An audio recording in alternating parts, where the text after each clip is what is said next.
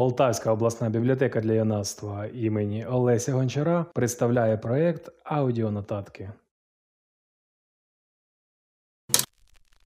Харлан Кобен. Твоя перша остання брехня. Джо поховали за три дні після вбивства. Майя вбралась у чорне, яке належить скорботній удові. Сонце пекло, повне неослабної люті, нагадуючи про місяці, проведені в пустелі. Родинний пастор щедро сипав кліше, однак Майя його не слухала. Вона перевела погляд через дорогу на шкільне подвір'я.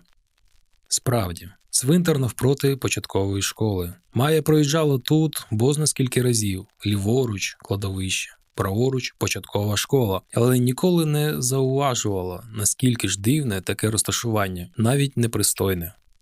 Цікаво. Що ж було першим – шкільний двір чи кладовище? Хто саме вирішив звести школу біля цвинтаря? Чи навпаки? Чи взагалі мало, бодай, якесь значення таке зіткнення кінця життя і його початку? Чи може це до певної міри навіть доречно? Смерть настільки близько, завжди на відстані подиху, тож можливо мудро ознайомити дітей із цим явищем змалечку. Тож Майя морочила собі голову подібними дурощами, дивлячись, як труна Джо зникає в землі. Відволіктись. Це необхідно. Пережити це.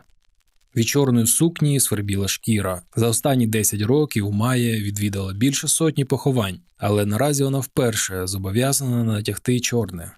Нестерпно. Праворуч від неї стояли родичі. Джо, мати Джудіт, брат Ніл, сестра Керолайн, виснажені від горя та спеки. Ліворуч нетерпляче посмикувався, чіпляючись за руку Майї, як за мотузку, її дворічна дочка Лілі. Один зі стереотипів батьківства говорить, що інструкції до дітей не видають. Сьогодні це видавалося справедливим, як ніколи. Майя розмірковувала, як треба поводитись у таких ситуаціях. Залишити дворічну дочку вдома чи взяти її на похорон батька. Такі теми не порушувалися на вебсайтах для матусь. У нападі гніву і жалю до себе Майя мало що не запостила своє питання онлайн. «Усім привіт, мого чоловіка нещодавно вбили. Мені брати дворічну дочку з собою на цвинтар чи лишити її вдома? О, і як краще її вбрати? Дякую». На похорон прийшли сотні людей, і десь у затьмареному куточку її мозку спливла думка, що Джо б утішився.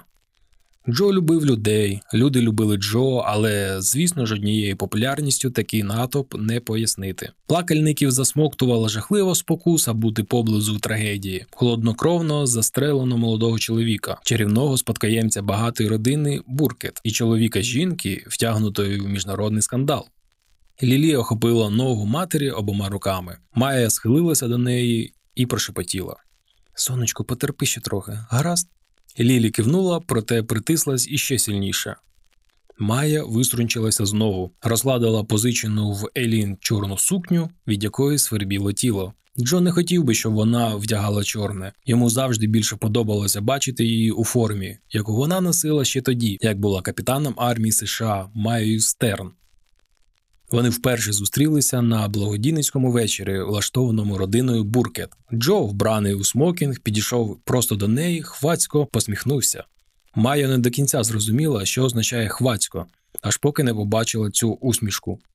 І сказав: «Ого, я думав, що заводити мають чоловіки у формі». Це була паршива фраза для знайомства, достатньо паршива, щоб розсмішити її, а такому, як Джо, більшого й не треба. Господи, яким же він був красеним. Цей погляд навіть зараз викликав у неї посмішку. Серед цієї задушливої вологи і спеки, так близько до його мертвого тіла. За рік після випадку Майя та Джо одружилися. Доволі скоро з'явилася Лілі.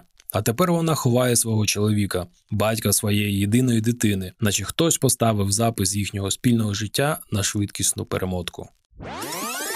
Якщо вам сподобалось і ви хочете дізнатися, що було далі, то цю книгу ви зможете знайти в нашій бібліотеці.